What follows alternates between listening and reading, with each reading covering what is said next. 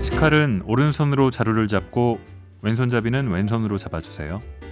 오른손 엄지와 검지 이외에 나머지 세 손가락으로 자루를 잡고 검지는 칼등에 올린다. 이렇게 오른손에 든 시칼로 무언가 구체적인 재료를 썰어보기로 하자. 뭐든 좋다. 양파라도 썰어볼까? 아니, 양파는 관두자. 양파를 썰면 눈물이 난다. 요리 실습 초장부터 눈물을 흘릴 건 없지 않은가. 골라드는 뉴스룸의 책 읽는 순간 북적북적 백삼십이 회입니다. 저는 심영구 기자입니다. 가끔 칼을 집어들고 양파나 당근, 오이 따위를 썹니다. 시칼 잡는 게 여전히 어색합니다. 혼자 산다고 굶어 죽거나 뭐 그럴 일은 없다고 생각하지만 가끔은 인생의 한 영역을 놓치고 있는 건가 싶습니다. 이럴 땐 뭘 해야 하나. 일단 양파라도 썰어볼까 하고 생각하는 거죠. 첫머리에 읽은 내용이 그렇습니다. 오늘 가져온 책도 그렇고요. 처음 주방에 들어간 당신을 위한 자립 레시피라는 소제목이 달린 책, 일본의 요리 칼럼니스트 다마무라 도요가 쓴 일단 양파라도 썰어볼까, 낭독을 허가해준 출판사 이마에 감사드립니다. 이 책의 정체성이 좀 애매할 수 있으니 책 소개를 읽어보겠습니다. 이 책은 지금까지 음식을 만들어 보긴커녕 주방에 선적조차 없는 사람을 위해 쓴 요리 입문서입니다. 동시에 자기가 먹을 것도 만들 줄 모르고 타인에게 기대어 살던 한심한 존재가 점차 지식과 기술을 익히고 경험을 쌓아서 결국 어엿하게 자립하는 일종의 교양소설이기도 합니다. 완전 초보자에게는 실용서로서 큰 도움이 되고 요리를 아는 사람에게는 뭐야, 이런 시시한 걸 쓰고 있어 하고 타인을 얕잡아보는 기쁨을 맛보게 하는 재미있는 책. 들어가며부터 읽겠습니다. 잊어버린 빵, 요리는 남자의 생존 전략.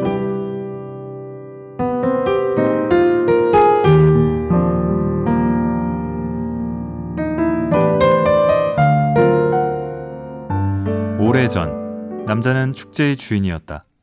남자는 사냥을 나간다. 짐승을 잡으러 며칠 동안 초원이며 숲을 헤치며 돌아다니다 드디어 사냥물을 잡아 개선장군처럼 마을에 돌아온다.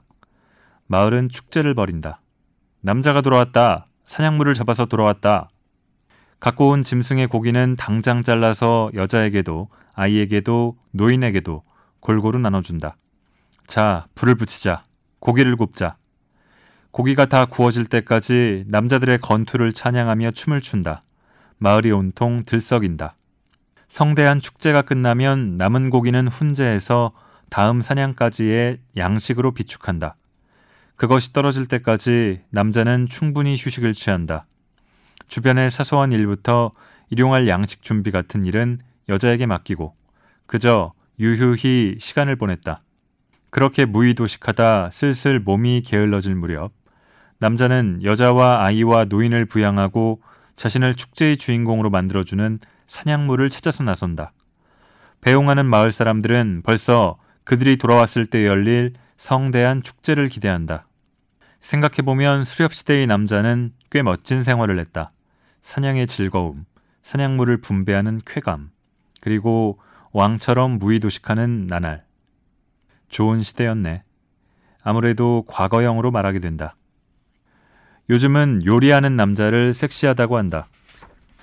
티비 속 스타 셰프들이 붐을 일으킨 남자의 요리란 과연 무엇인가? 평소에는 주방에 들어오지도 않다가 어느 날 느닷없이 고가의 식료품을 잔뜩 안고 주방에 침입해 어설픈 손놀림으로 본고장 요리라며 호화로운 무언가를 만들어서 어때? 맛있겠지? 먹어봐. 하고 가족을 귀찮게 하며 자기 만족을 하는 것이다. 이 발작은 아마 일상의 억압을 견디던 남자들이 자신이 축제의 주인이었던 멋진 시절에 대한 그리움을 아날로그적으로 분출하는 것이 아닐까 생각한다. 하지만 슬프게도 멋진 시절은 옛날에 지나갔기 때문에 그런 번지르르한 이벤트는 이제 환영받지 못한다. 그뿐 아니라 또 주방을 엉망진창으로 만들었네 라는 잔소리나 듣고 심지어 축제 다음 날부터 바로 일하러 나가야 한다. 괴롭다. 아, 시대가 바뀌었다. 더 이상 남자는 축제의 주인이 아니다. 현실을 냉엄하게 인식해야 한다. 지금은 여자도 남자와 마찬가지로 사회에 나가 일하는 시대다. 그렇다면 남자도 여자와 마찬가지로 집안일이며 육아를 해야 한다. 앞으로는 자기가 먹을 음식을 스스로 만들지 못하면 살아갈 수 없는 시대다. 확실한 것은 좋든 싫든 누구나 동등하게 스스로 식비를 조달하고 재료를 마련해 자신의 힘으로 조리해야 하는 시대가 왔다는 사실이다. 현 시대의 여자의 생존 기술은 혼자가 되었을 때 자립할 수 있는 경제력을 획득하는 것이다. 그러기 위해 여성들은 필사적이다. 그렇다면 남자의 생존 기술은 자기가 먹을 것은 자기가 요리하는 것이리라. 이를테면 저녁에 집에 돌아왔는데 아내가 없다. 불러도 대답이 없다. 아, 어떻게 된 거지? 도망갔을지도 모른다. 증발해버렸다. 돈벌이도 제대로 못하는 주제에 집에 오면 밥, 목욕, 잔다, 세 마디뿐. 손가락 하나 깠다 가느니 정남이가 떨어질 만도 하다. 사실 심각한 상황은 아니고 단순히 일이 늦어지거나 어디 외출한 것뿐일지도 모르지만 누구나 이렇게 배고프고 월급 전이어서 밥 사 먹을 돈도 넉넉하지 않을 때가 닥치기 마련이다. 그럴 때 대체 요리할 줄 모르는 남자는 어쩌면 좋은가? 마침 어제 저녁에 먹다 남은 찬밥과 반찬이라도 있으면 좋겠지만 집을 샅샅이 뒤져도 아무것도 없다. 냉장고 문을 열어도 뭐가 뭔지 모르는 것만 잔뜩. 겨우 발견한 것은 냉장고 뒤에 떨어져 말라 비틀어진 딱딱한 식빵 한 장. 자, 어쩔 것인가? 이가 부러져도 그냥 먹겠는가? 아니면 포기하고 줄임배를 안고 억지로 잠을 청하겠는가? 당신은 오래된 식빵 한 장을 되살릴 수 있는가? 오래된 빵을 먹는 데는 여러 방법이 있다. 일단 그대로 먹는 방법. 씹을 수 없을 정도로 딱딱해도 한 입 물고 침이 분비되도록 천천히 씹으면 나무토막 같은 빵도 점점 물렁물렁해져서 결국 목구멍을 넘어간다. 두드려서 가루로 만들어 먹을 수도 있다. 가난한 학생 시절에 곧잘 써먹던 방법인데 보슬보슬한 가루로 만들어서 소량의 설탕에 섞어 수저로 떠먹으면 미숫가루를 먹는 느낌도 들고 녹차에도 잘 어울린다. 물에 적셔서 먹는 방법도 있다. 먹기 쉽지만 먹는 동안 자신과 자신의 몸이 불쌍하게 느껴진다. 그리고 우유에 적셔서 먹는 방법이 있다. 이것은 아주 훌륭한 요리다. 우유에 듬뿍 적셔서 설탕이라도 뿌리면 그럴듯한 아침 메뉴가 된다. 기왕이면 뱅 페르디라는 프랑스식 오래된 빵 재생법에 도전해보자. 이것은 어엿한 요리다. 이제 요리 시작. 뱅 페르디를 만들어보자. 오래된 식빵 한 장, 우유와 달걀, 그리고 약간의 밀가루와 버터가 필요하다. 만드는 법은 간단하다고 하면 간단하지만 어렵다고 하면 상당히 어렵다. 먼저 깊은 접시나 대접, 스테인리스로 된 용기가 있다면 최고겠지만 이 대접 등에 액체가 고일 만한 용기를 찾아서 우유를 붓는다. 분량은 한 컵 정도면 충분하다. 그리고 오목한 접시 하나를 더 꺼내 달걀 한 개를 깨뜨린다. 달걀 깨는 법 정도는 알겠지만 노파심에 말하자면 먼저 한 손으로 달걀을 들고 달걀 한복판을 접시 테두리에 가볍게 톡 쳐서 껍데기를 깨고 바로 접시로 가져가서 양손으로 껍데기를 벌리면 된다. 자칫하면 달걀에 껍데기가 섞이는데 마음에 걸리면 젓가락이나 손가락으로 걷어내거나 그것도 칼슘이라고 달관하고 내버려둬도 된다. 알끈을 찜찜하다며 걷어내기도 하는데 이것도 귀찮으면 내버려둬도 괜찮다. 이 달걀을 젓가락이나 포크로 잘 저어둔다. 다음에 큼직한 접시를 한 장 더 준비해서 밀가루를 살살 뿌려두면 준비는 거의 끝난 것이다. 아, 그렇지. 냉장고에서 버터 꺼내두는 걸 잊으면 안 된다. 자, 먼저 오래된 식빵을 우유에 담가둔다. 그러면 삼투압으로 빵이 우유를 먹어 머자나 하얗게 부풀어 오른다. 너무 흐물어져도 곤란하니 손으로 살짝 우유를 짜내고 적당하게 우유를 머금은 빵을 달걀 푼 접시에 쏙 넣는다. 그리고 바로 뒤집는다. 그러면 빵 양면에 달걀이 묻는다. 해보면 그리 간단하지 않다. 달걀이 끈적거리고 미끈거려서 고르게 묻지 않으니 손으로 바르는 편이 좋다. 달걀이 대강 묻으면 대강만 묻으면 된다. 우유를 머금고 달걀 옷을 입은 오래된 식빵을 밀가루에 싹 올려서 얼른 뒤집는다. 이번에는 쉽게 밀가루가 빵 표면에 묻을 것이다. 거기까지 했으면 빵은 옆에 잘 두고 가스레인지에 프라이팬을 올리고 버터를 넣는다. 버터는 사방 삼 센티미터 정도면 된다. 가스에 불을 켠다. 노란 버터 덩어리는 점점 녹기 시작한다. 물론 프라이팬을 달군 후 버터를 넣으면 버터가 바로 녹아서 효율적이고 순서에 맞게 잘한 것 같은 기분도 들고 근사하긴 하다. 하지만 버터를 적당한 크기로 자르는 사이에 프라이팬이 너무 달아버리면 버터를 넣자마자 연기가 나며 탄다. 버터는 쉽게 탄다는 것을 명심하자. 버터가 지글지글 녹기 시작하면 프라이팬 손잡이를 들고 전후 좌우로 기울여 돌린다. 녹기 시작한 버터 덩어리를 자유자재로 이동시키며 프라이팬 전체에 골고루 버터를 묻힌다. 그렇게 해놓고 아직 버터의 노란 덩어리 일부가 남아있거나 거의 사라질 것 같은 타이밍에 아까 밀가루 입힌 오래된 식빵을 프라이팬에 살짝 올린다. 그리고 잠시 기다린다. 가스불은 처음부터 계속 중간불, 켜짐과 꺼짐 중간 정도의 화력 조절 손잡이를 맞추는 것, 이 정도는 알죠? 로 유지한다. 처음에 지익 하는 소리가 나며 빵 아래쪽 가장자리에서 버터가 자글자글 거품을 내고 점차 밀가루와 달걀이 익어가는 기미를 보일 것이다. 잠시 기다리다 아래쪽 가장자리가 타기 직전에 빵을 뒤집는다. 드디어 처음으로 본격 요리 도구가 등장한다. 빵이 타기 전에 뒤집으려면 도구가 필요하다. 최적의 도구는 뒤집개다. 스테인리스로 된 평평한 주걱에 손잡이가 달린 것이다. 미리 준비해야 편하지만 나는 평소에 잘 깜빡하곤 한다. 그럴 때면 당황해서 허겁지겁 싱크대 문을 열고 찾는다. 뭐, 나는 이런 수사장에 익숙해서 금세 꺼낼 수 있지만 얼른 눈에 띄지 않아 옆에 있는 식칼로 뒤집개를 대신하는 경우도 적잖이 있다. 뒤집개가 없어도 빵을 제대로 뒤집기만 하면 되니까.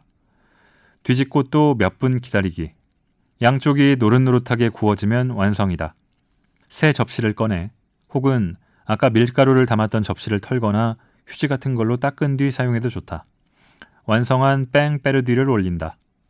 보통 뒤집개로 드러내지만 프라이팬을 기울여서 미끄러뜨리듯 옮겨도 된다.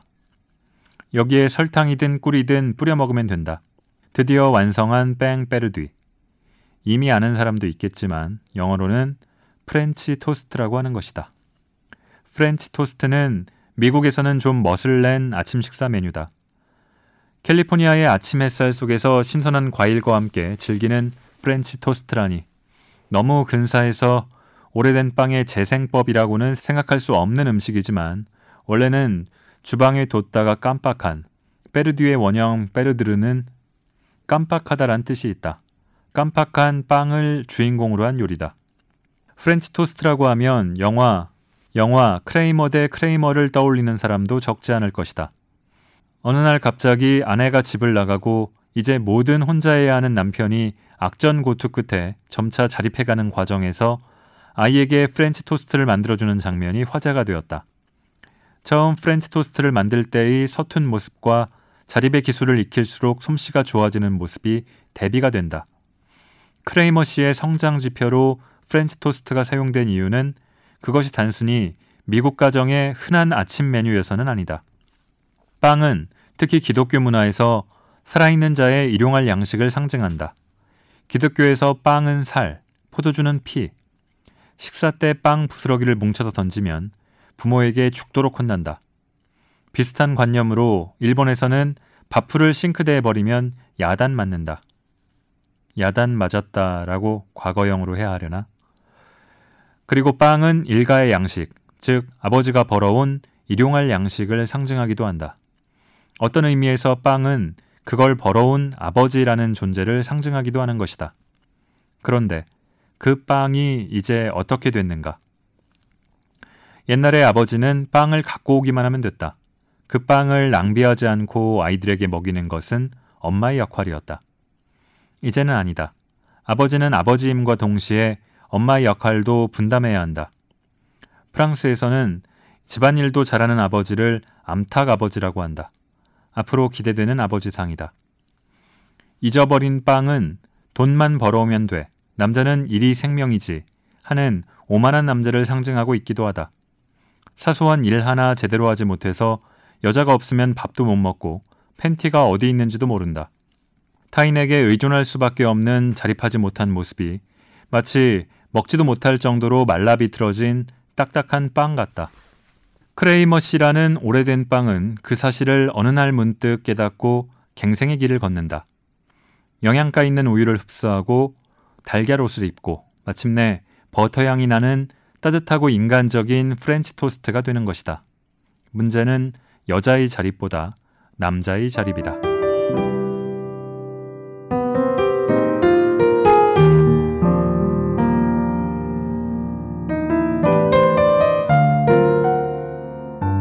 자, 자꾸 남자 뭐 남자 운운하는 게 조금은 거슬리기도 합니다만 아, 저자가 사십오년생입니다. 올해로 일흔세살이니까 뭐 이 정도는 좀 넘어가도 될 것 같고요. 여하튼 요리를 전혀 할 줄 모르는 이들이 주방을 두려워하지 말고 생존을 위해서라도 요리를 배워서 잘 해보자 뭐 그런 얘기가 펼쳐질 것 같습니다. 자, 주방으로 라는 제목의 일장을 이어서 읽겠습니다.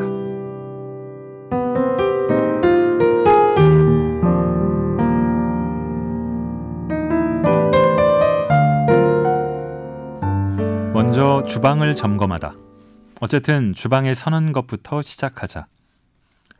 남자는 주방에 들어가야 한다, 아니다, 들어가면 안 된다 하는 찬반 양론이 있지만 주방에 들어가느냐 마느냐 하는 우아한 토론이 가능한 집에 사는 사람이 대체 얼마나 있을까? 현관 문을 열면 주방. 이 아파트, 맨션, 공동주택 등 대부분 가정집의 공통된 구조인데 말이다. 또 단독주택이어도 일본 근대주택은 대개 다이닝룸과 키친이 붙어있다. 다이닝룸과 키친이 하나로 된 넓은 방이라기보다는 다이닝 키친이라는 번역이 딱 어울리는 좁은 곳으로 정확히 말하자면 그냥 단순한 주방이다. 주방에 식탁을 두고 거기서 식사를 한다. 그것뿐이다. 식사뿐만이 아니다. 서재를 가질 수 없는 대다수의 남편들은 대개 식탁에서 책을 읽거나 리포트를 쓴다. 아침에 일어나면 주방에서 밥을 먹고 혹은 먹지 않고 주방을 그냥 지나간다. 돌아와서 주방에서 밥을 먹고 잘 때까지 그곳에서 시간을 보낸다. 아니, 집에 있는 동안은 줄곧 주방에 있지 않은가. 주방에 들어가는 것도 아니고 들어가지 않는 것도 아니다. 주방은 우리의 보금자리라는 인식에서 출발하자. 이것은 절대 슬픈 현실이 아니다. 오히려 남자도 요리를 하는 현 시대에서 살아남기 위한 기술을 익히고자 하는 당신에게 생각하지도 못한 절호의 상황이다. 하지만 한 번도 요리를 한 적도 하려는 생각도 없는 사람은 매일 주방에서 살고 바로 눈앞에 싱크대와 조리대가 있어도 그 구조와 기능에 주의를 기울여 본 적이 없을 것이다. 그래서 당신의 여행은 먼저 주방 싱크대 앞에 서서 요리를 만드는 현장을 몸소 느끼며 대체 이곳은 어떤 구조로 되어 있고 어떤 기능이 있는지 생각하는 것에서 시작한다. 어디? 우리 집 주방은 어떤지 한번 볼까? 요리를 시작할 때 제대로 된 도구부터 준비해야 한다. 비싸겠지만 장기적인 시각으로 보면 득이다. 특히 식칼은 날이 잘 들고 좋은 것으로 용도에 맞게 몇 종류 갖춰두는 것이 바람직하다. 이런 사고방식에 나는 반대다. 지당하신 말씀이긴 하지만 실제로 그런 걸 따지다가는 아무것도 시작하지 못한다. 이런 엄격주의는 사람들의 의욕을 잃게 할 뿐이다. 채소칼, 회칼, 대박칼, 소형 대박칼 등 용도에 맞는 기능의 칼을 갖추고 배추나 물을 뚝딱뚝딱 썰 때는 채소칼을, 생선회는 회칼로 깨끗하게 썰면 좋을 것이다. 그러나 네다섯 종류의 식칼을 그것도 좋은 것으로 갖추려면 눈 깜짝할 사이에 예산이 수만 엔을 넘는다. 나 같은 사람은 이 사실만으로도 주눅이 든다. 애초에 우리가 시작하려는 일상 요리에서는 칼을 몇 종류로 나눠 쓸 여유가 없다. 큰 마음 먹고 비싼 칼을 몇 자루 사봐야 결국 제대로 쓰지도 않고 녹이나 쓸게 할 뿐이다. 일단은 어느 집에나 있는 스테인리스 만능 식칼 한 자루로 시작하자.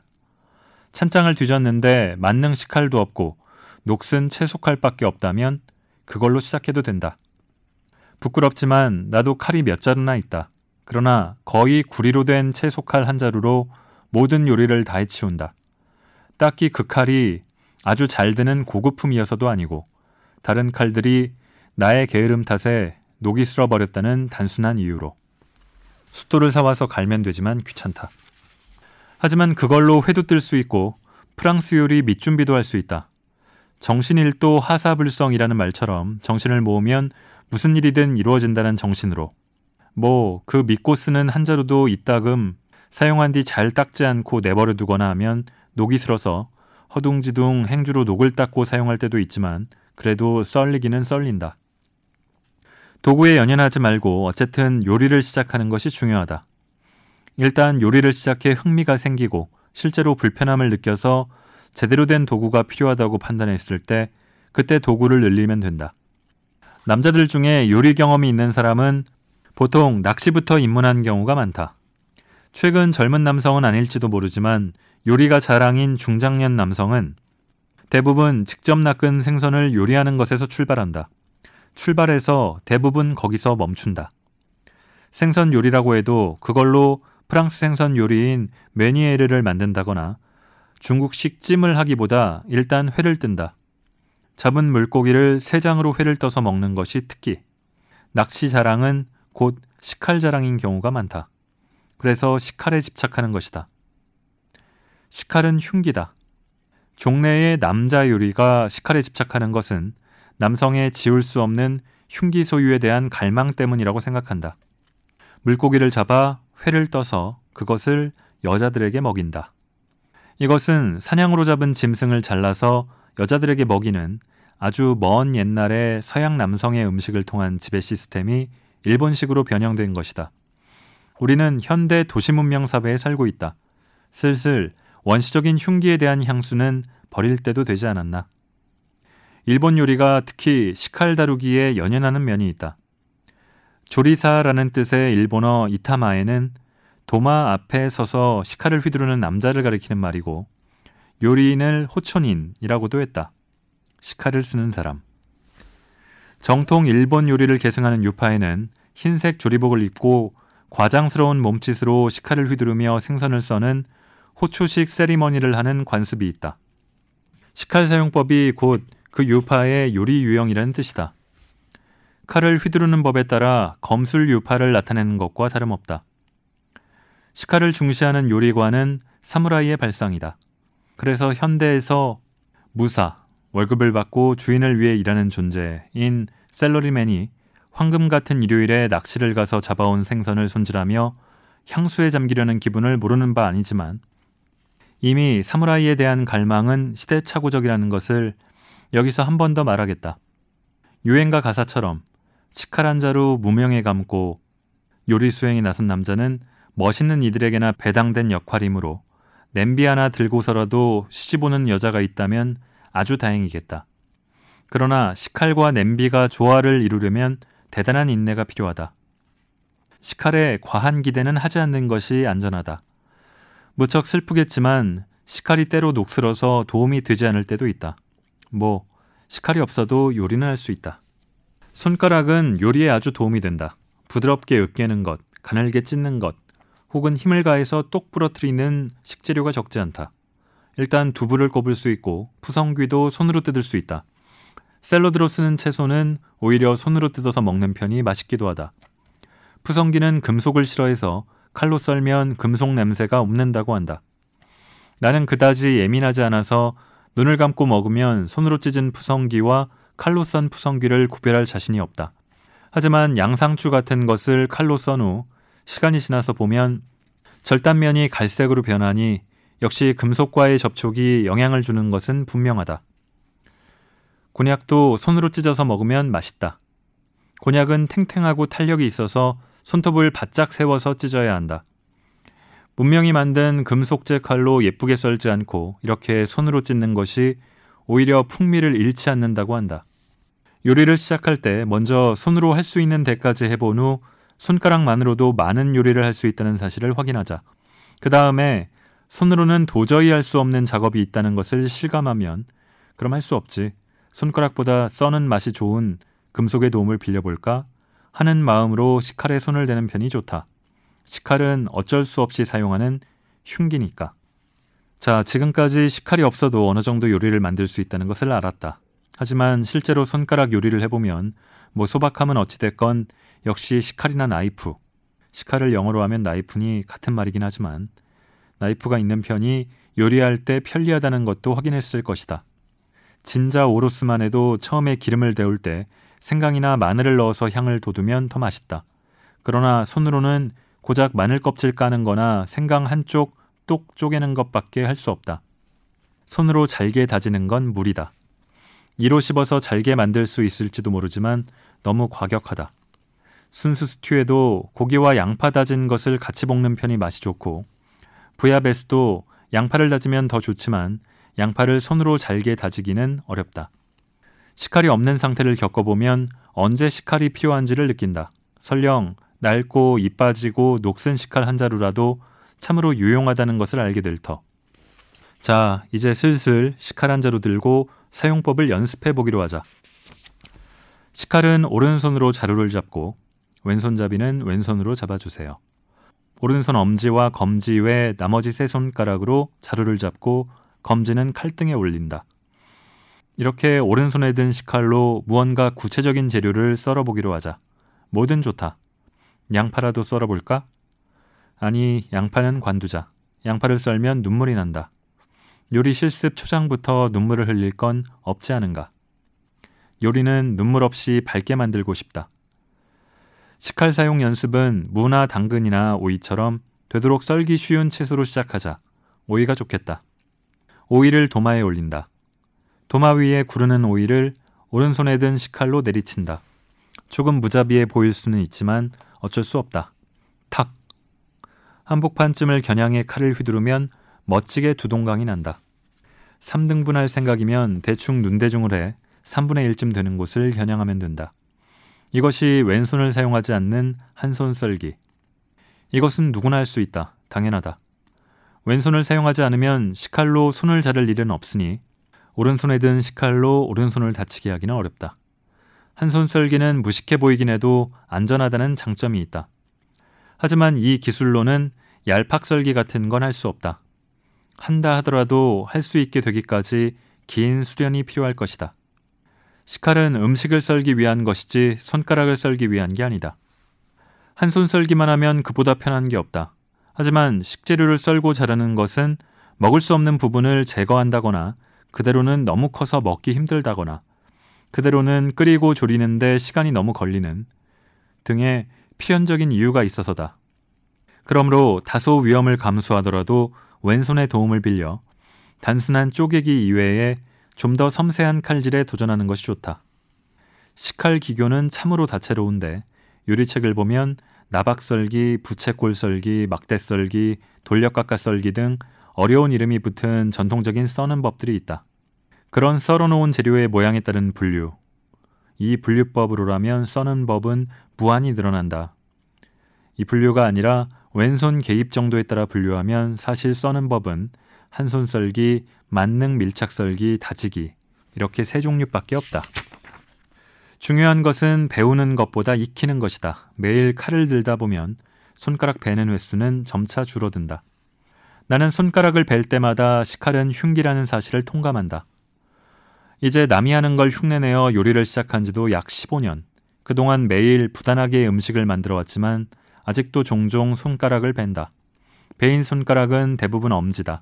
신나게 쓱싹 쓱싹 쓱싹 리드미컬한 밀착 썰기를 하다가 이따금 리듬이 흐트러지거나 정신이 산만해졌을 때 오므린 검지 손톱 끝에 칼날이 닿는다. 손톱을 깎는 정도라면 다행이지만 안에 살까지 베면 정말로 아프다. 잘 들지 않는 칼을 사용하면 다치기 쉽다고들 하는데 정말로 그렇다. 날이 녹슬고 무딘 칼로 썰려고 하면 잘 썰리지 않아서 쓸데없이 힘이 더 들어가고 그러다 손가락이 미끄러져서 사고를 당하기도 한다. 시칼은 항상 날이 잘 드는 상태를 유지해야 한다. 그렇다고 잘 드는 칼을 사용하면 다치지 않냐 하면 또 그렇지도 않다. 무나 오이가 잘 썰리는 날카로운 칼이라면 손가락도 멋지게 썰린다. 태생이 손재주가 없어서 어떤 시칼을 잡든 반드시 손가락을 써는 나는 너무 날카로운 시칼은 무섭다. 그래서 나는 그렇게 잘 들지도 않고 그렇게 안 들지도 않는 중용을 지키는 시칼을 사용한다. 또 다칠 일 자체를 줄이기 위해 조리가위를 즐겨 쓴다. 요리할 때 가위를 사용하면 아주 편리하다. 얇게 썬 고기를 찢거나 닭고기를 찢는 일부터 완성된 요리에 파나 파슬리를 뿌리는, 요리 위에서 왼손으로 채소를 들고 가위로 조금씩 자르면서 뿌린다 등의 폭넓은 응용 범위를 자랑하는 안전도구다. 그러나 안심하지는 말 것. 나도 예전에 왼손에 든 파슬리를 자르다가 그만 손톱을 자른 적이 있으니 말이다. 그래서 나는 조리대 가까이에 일회용 밴드를 준비해 놓는다. 이런 준비는 여러분에게도 추천한다.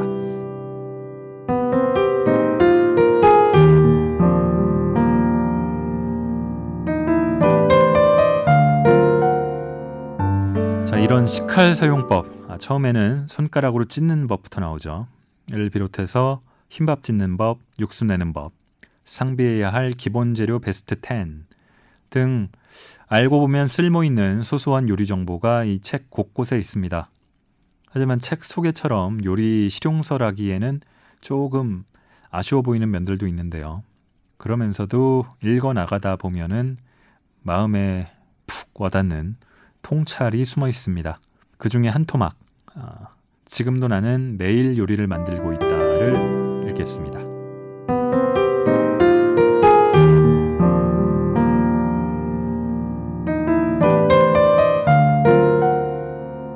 요전에 회사에 다니는 젊은 남성과 얘기를 하다 우연히 점심 얘기가 화제에 올랐다. 최근에는 편의점에서 사온 도시락을 먹는 것이 익숙해져 많이들 그렇게 한다. 하지만 그 남자는 매일 도시락을 직접 만들어 싸온다고 했다. 그 말을 듣고 매일 아침 일찍 일어나서 달걀말이를 하는 풍경, 사내답지 않은 걸? 하고 무심코 중얼거렸더니 상대가 저는 다마무라 씨 책을 읽고 요리를 시작했습니다. 라고 했다.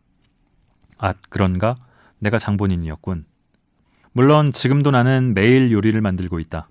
그리고 아내와 몇 년 전부터 같은 동네에 살게 된 처제, 게다가 종종이라기보다는 상당히 자주 오는 손님들을 위해 요리할 때도 있다. 이따금 아내와 처제가 저녁 준비를 할 때도 있어서 나도 이 주에 한 번 정도는 쉴 수 있다.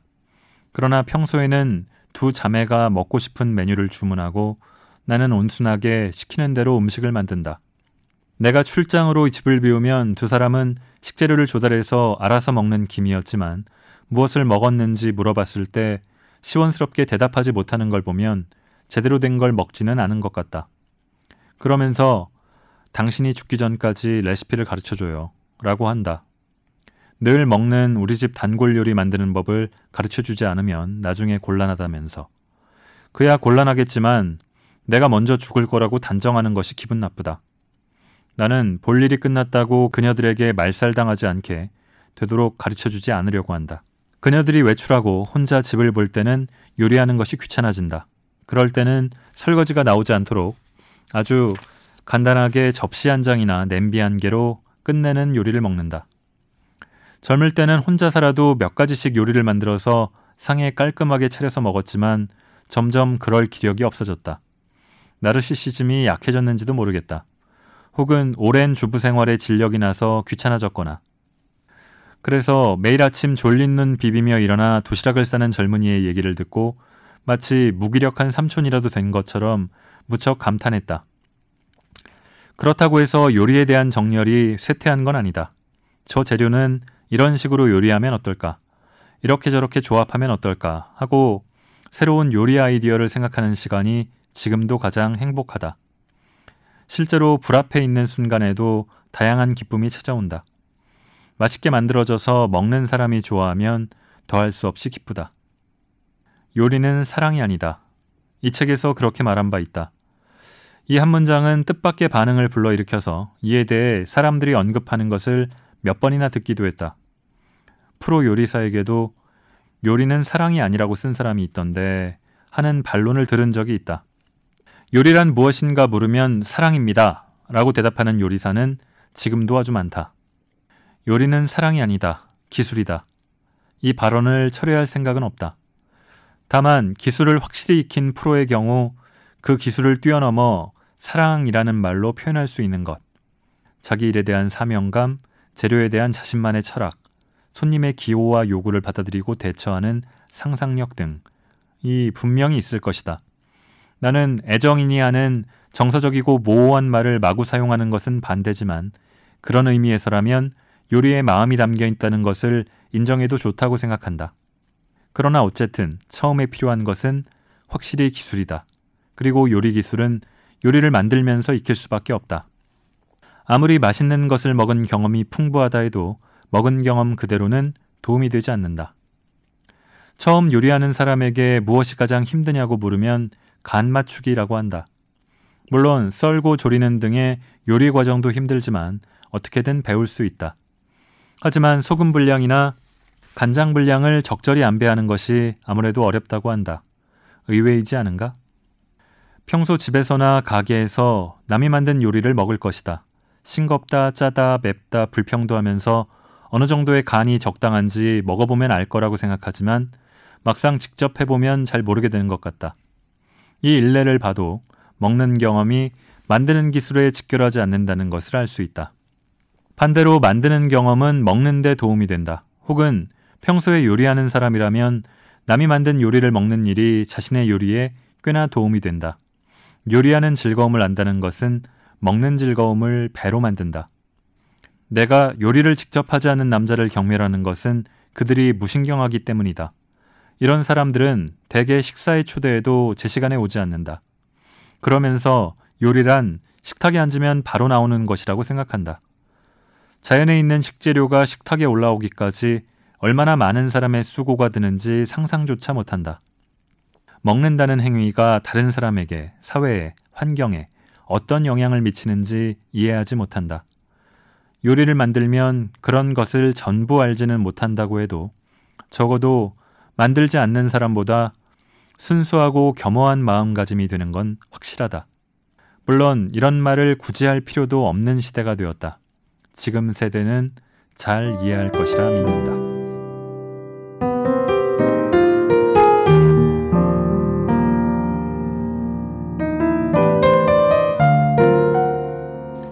자, 이 책을 읽거나 팟캐스트를 들으신 분들 중에 요리와 또 주방과는 거리가 먼 삶을 살고 계셨던 분이라면 남자든 여자든요.